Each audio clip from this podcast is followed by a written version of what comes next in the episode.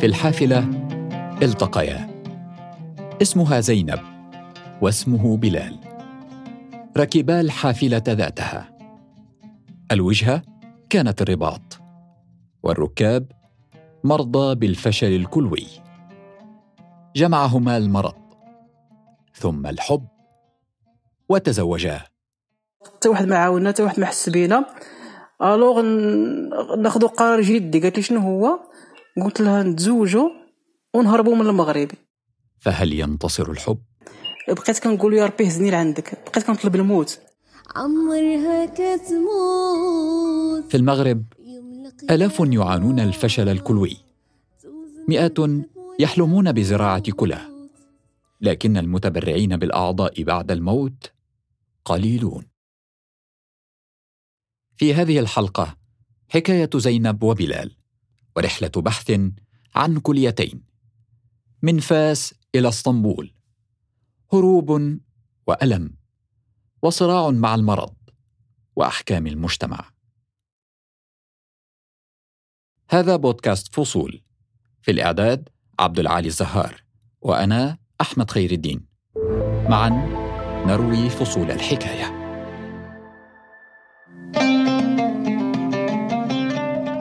الزمن نهاية التسعينيات. كان بلال في الخامسة عشرة. فتى يحظى بإعجاب الصغار في الحي والأحياء المجاورة في مدينة فاس. كان الجميع يرغب في مواجهة بلال القوي والبارع في كرة القدم. في آخر مباراة لعبها بلال باغته إعياء لم يسبق أن شعر به. لم يكن كما عرفه أقرانه قويا بارعا. كان ضعيفا. يلهث من التعب. أنت كتحس براسك واحد النهار كتلعب هكاك ولا شي حاجة كترجع للور. كتقول خليهم هنا نحبس خليني نتفرج فيكم. ما كنرضاش نقول أني عييت كتحس داكشي تراجع بدا كيتراجع داك الشيء من هنا يبدأ فصل جديد في حياة بلال. عنوانه المرض. غير بلال مركزه إلى حارس مرمى لكنه بعد فترة ترك كرة القدم نهائيا ثم ترك مقاعد الدراسة بحثا عن تشخيص لحالته في مستشفيات العاصمة. ملي مرت وقالوا فاس قالوا له هذا خصو يطلع على الرباط يعني حالته ما كانش هنا فاس خصو يصيفط للرباط أنا بديك العقل ديال الصغار فرحت غادي للرباط وأنا ضاحك غادي للرباط وأنا نشوف الرباط. غادي للرباط وأنا غادي لواحد المصير خايب بزاف طلعت معايا الوالدة والوالد. في الرباط كان ينتظره خبر سيء. قضت عائلة بلال ليلة حزينة في المستشفى. فجأة تدهورت حالته وعم صراخ والدته المكان. مع طلوع الصباح أخبر الطبيب الوالدين. ابنهما يعاني من فشل كلوي حاد. كان عليه أن يتقبل واقعه الجديد. سيلازمه هذا المرض مدى الحياة. عندما يتسلل داء صامت إلى حياتك وتفقد معه طعم الحياة ترى لماذا اختارني هذا المرض؟ كم أتمنى أن تعود الأمور كما كانت عليه من قبل؟ خمسة عشر عاما عاشها بلال مع المرض. صار الفتى شابا بعمر الثلاثين. صبورا حمولا الإبر يدخلها في ذراعه بنفسه عند جهاز غسيل الكلى. في مركز غسيل الكلى ذاته وعلى كرسي للعلاج قريب من كرسي بلال حيث جلس ثلاث مرات في الأسبوع كانت تجلس زينب شابة من فاس مريضة أيضا بالقصور الكلوي. قضت زينب ثلاث سنوات منذ تشخيصها بالمرض وهي رافضة لتقبل فكرته. بالكاد اعتادت على جلسات غسيل الكلى. كنت كنقول يا ربي نموت ونتهنى صافي حياتي ضاعت وأنا ضاعت وكل شيء علاش لأنهم قتلوني غير بالدوايات قبل اكتشاف إصابتها بالمرض كانت زينب طاهية محترفة. تحلم بموقع في أفخم البواخر السياحية. لكن المرض عطل حلمها. كنت كنحماق على الطبخ كيعجبني بزاف ودرتو خديت الدبلوم ديالي وخدمت ودرت les stages بزاف في les hôtels فاس. لثلاث سنوات كانت زينب تجلس على مقعد العلاج في المركز ذاته مشغولة بهموم المرض والأحلام المؤجلة. لم تلتقي زينب بلال حتى كان اللقاء في حافلة. نظم مركز علاج الكلى رحلة إلى حديقة الحيوانات. جمعت تلك الرحلة الغرباء الذين يجمعهم مرض واحد ومنهم بلال وزينب.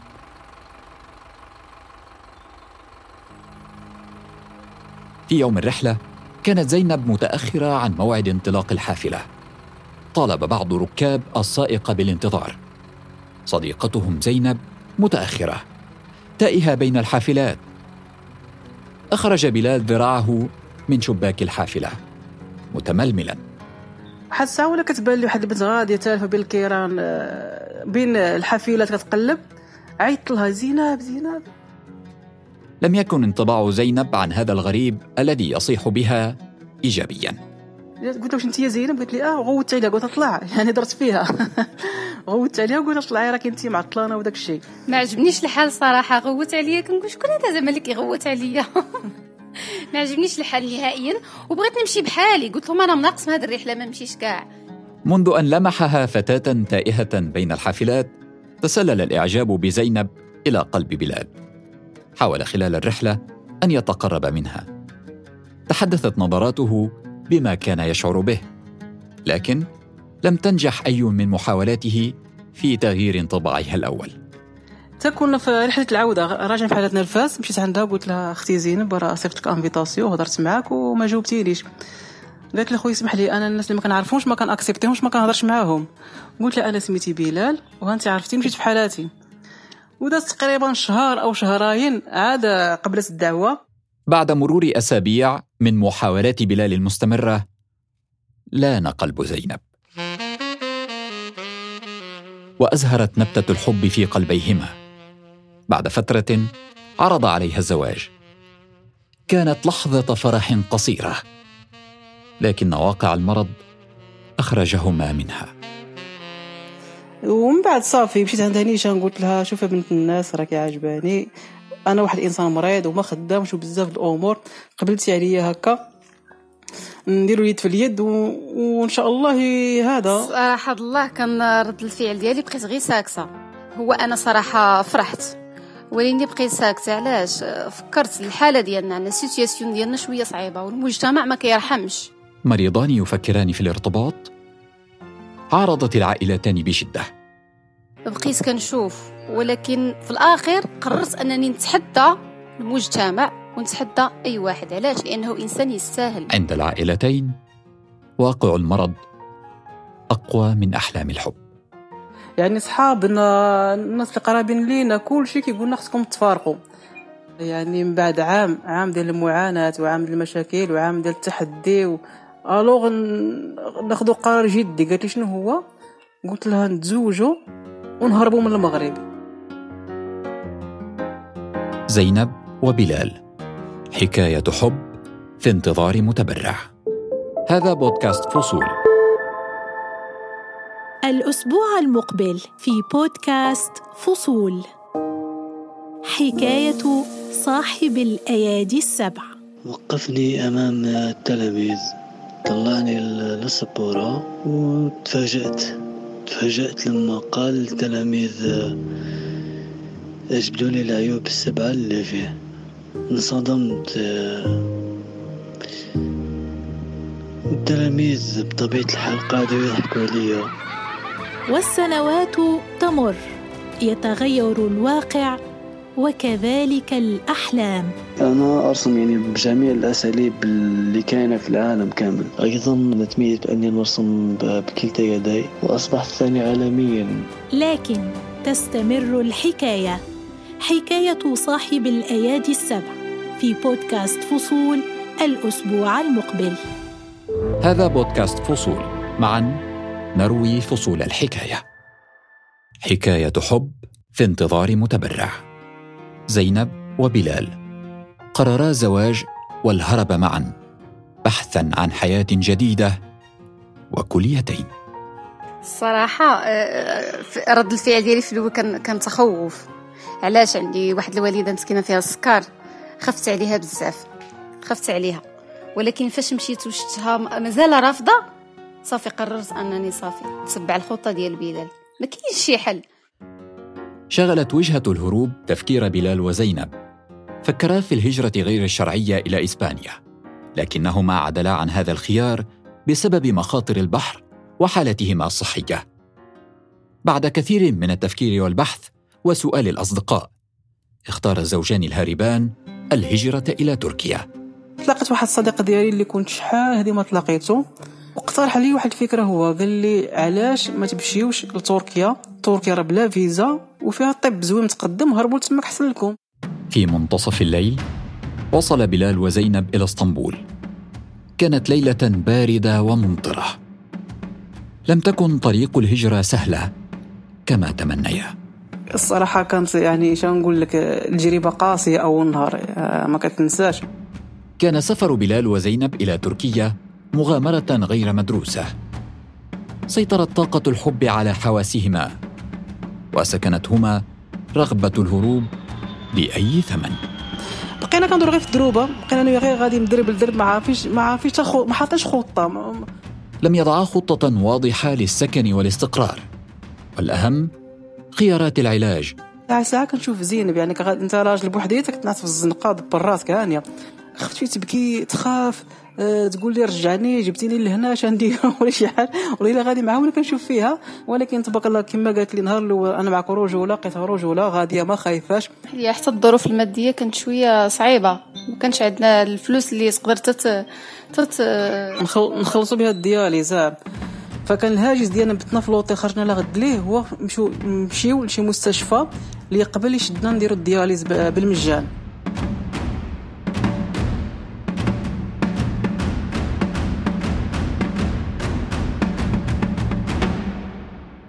مرت ثلاثة أعوام وبلال وزينب لا يزالان في تركيا.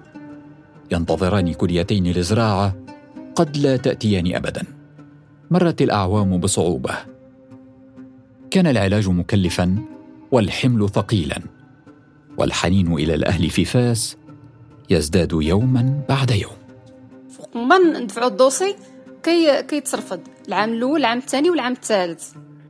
قلت لزينب قلت لزينب أنا ما بقاش هنا في هذه البلاد. إلا كان غير ال dialyse كنديرو ال dialyse نرجع للمغرب ندير ال dialyse على ما يحل الله. ما قدرتش نهائيا نزيد قلت للبلال أنا ما جلست نهار هنايا. صافي اللي درتيه هو هذاك. بغيتي نرجعو صافي نرجعو. والله ما المغرب بعدا بلادنا.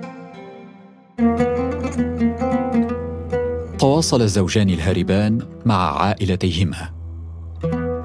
رقت القلوب. وبعد أن يئس بلال وزينب من جدوى رحلتهما العلاجية التي طالت أكثر من ثلاث سنوات قررا العودة إلى المغرب. رجعنا عاوتاني نفس الشيء. كيما سافرنا تركيا بلا ما خبرنا الأهل ديالنا رجعنا للمغرب بلا ما قلنا حتى شي واحد.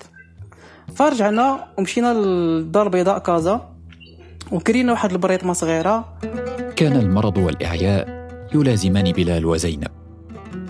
قررا الاستقرار في شقة في الدار البيضاء وفتح ملف طبي لهما هناك. لم يكونا مستعدين بعد للعودة إلى فاس ومواجهة العائلة والأصدقاء وهما في وضع صحي صعب. في الدار البيضاء تنتظر بلال وزينب معاناة جديدة.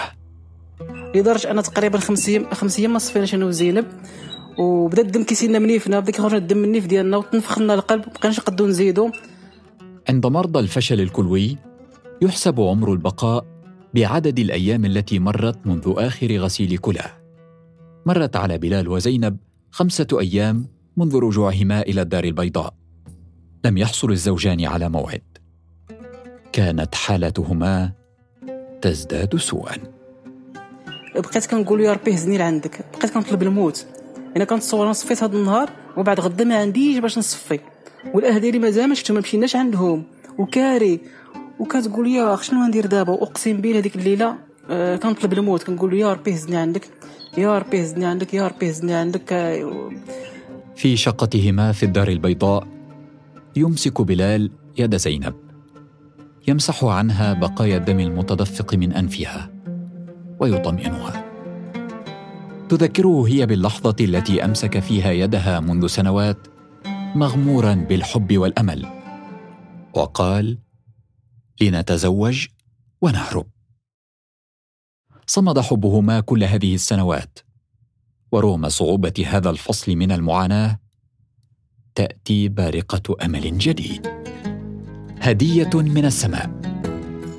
يتصل مجهول ويخبر بلال وزينب أنه وفر لهما جلسات لتصفية الدم في مركز خاص بفاس. يعني 20 حصه فيها شهرين. يعني شهرين الحياة حسيت براسي بحال ربي عطاني شهرين في حياة واحدة آخرى. ابتسم الزوجان في وجه بعضهما. كانت الابتسامة تقول كل شيء. سيعودان إلى فاس. في فاس اجتمع شمل الزوجين الهاربين أخيرا بعائلتيهما. تدفقت عاطفة الصلح في قلوب الجميع. في منزلهما بفاس يذكر بلال زينب بجلسات العلاج المقررة يرتبان الزمن بمواعيد العلاج. دابا تقريبا مازلنا تقريبا 12 حصه وقيله 12 حصه اللي مازال مازال لي سبعة؟ سبعه هي مازال سبعة أنا تقريبا وقيله 10 أو 12 اللي مازال لي. أه ولينا واحد السيدة خلصنا اربعه كانوا عندي ثلاثة. واحد السيد خلص اربعه هي سبعة. هي سبعة. دابا درت حصة واحدة بقاو لي ستة. هي دابا بقاو دابا ست الحصص أو سبعة وأنا تقريبا 10 16 جلسة علاج هي كل ما تبقى لبلال وزينب. بعدها طابور طويل للحصول على مواعيد جديدة. تعطيهما وقتا أطول للحياة في انتظار زراعة كليتين قد لا تصلان. المشكل الزراعة دابا حاليا في المغرب هو ما ما كاينش متبرعين حنا الثقافة ما عندناش يعني ملي كيموت شي شاب أو شي حاجة في المحكمة كيقولوا شي ولدك يتبرع بكلوه كتقول لا دفنوه هكاك في المغرب ينتظر اليوم 7500 مريض يعانون من الفشل الكلوي ويحتاجون إلى عمليات تصفية دم دورية. هذا ما يقوله رئيس جمعية الرحمة لمرضى القصور الكلوي ياسين العلمي. آخر إحصائية تشير إلى أن هناك حوالي 32 ألف مريض آه، يخضعون لحصص التصفية كما أن هناك حوالي نصف مليون آه، مريض بأمراض الكلى آه، مرشحون للوصول إلى المرحلة الأخيرة يجعل العديد من المرضى ينتظرون في لوائح الانتظار. كذلك هناك مشكل كبير في آه، مسألة التبرع بالأعضاء لأن القانون المغربي يلزم أن الذين يريدون التبرع لأحد أفراد من عائلتهم أن يكون من الدائرة المقربة من يعني من عائلته في مركز تصفية الكلى يشارك الزوجان طاقة الحب التي اشتعلت في قلبيهما مع عشرات المرضى. كنمشي لجهاد الأطفال مرضى السرطان وكناخذ رخصه الزيارة لهم وكندير المرضى يشوفوا اطفال مرضى السرطان ملي كيشوف واحد مسكينة مريضة صغيرة وشعرها طايح كيقول كيحمد الله كيشوف واحد آخر ما كيمشيش بالشيميو ولا شي حاجة كيحمد الله. بهاد الأنشطة هذه كنت عند المرضى كنخليهم يعني يحمدوا الله ويقولوا هذا المرض ما يوقفناش حياتنا ونتقاتلوا مع الوقت بلال وزينب. ما زالا يعيشان في فاس. يزرعان الأمل والحب وينتظران زراعة كليتين هذه تحيات عبد العالي الزهار وأنا أحمد خير الدين. دمت في صحة وعافية. بودكاست فصول. نروي معا فصول الحكاية. اشترك في الحرة بودكاست على أبل بودكاست وجوجل بودكاست. وتابعنا على سبوتيفاي يوتيوب وساوند كلاود.